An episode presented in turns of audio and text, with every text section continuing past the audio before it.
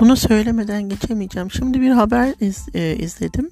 E, Bursa'da bir çiftçinin tarlasına tanımadığı bilmediği birileri gelmiş ve ayçiçeği ekmiş. Ama böyle küçük bir tarla değil yani bayağı dönüm dönüm tarla e, alabildiğine işte e, ayçiçek ekilmiş. Ayçiçekleri olmuş böyle adamın beline kadar falan şey ekme zaman e, biçme zamanı gelmiş hasat zamanı gelmiş adam da tarlasına bir tabela koyup bu tarla benim ben mal sahibiyim kimsen bunu eken çık ortaya e, yoksa ben burayı ekeceğim e, hasadını yapacağım diye şey yap, tabela koymuş.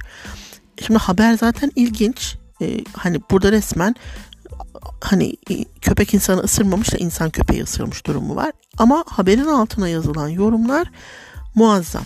İnsanlar şunu yazmış. Birkaç kişi şunu söylüyor. E, tamam mal sahibisin anladık ama adam da ekmiş, emek harcamış, sat, işte hasadı yap, bölüşün.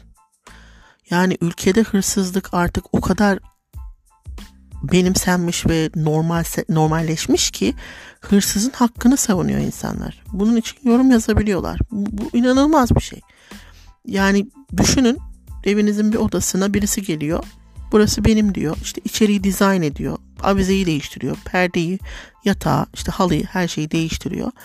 Ondan sonra da birisi gelip diyor ki ya adamcağız bu kadar masraf yapmış. Bak mobilya almış, odayı düzenlemiş. Tamam ya orası da onun olsun, orada kalsın. Ya bu nasıl bir e, şuur yitirmektir? Bu nasıl bir deformasyondur?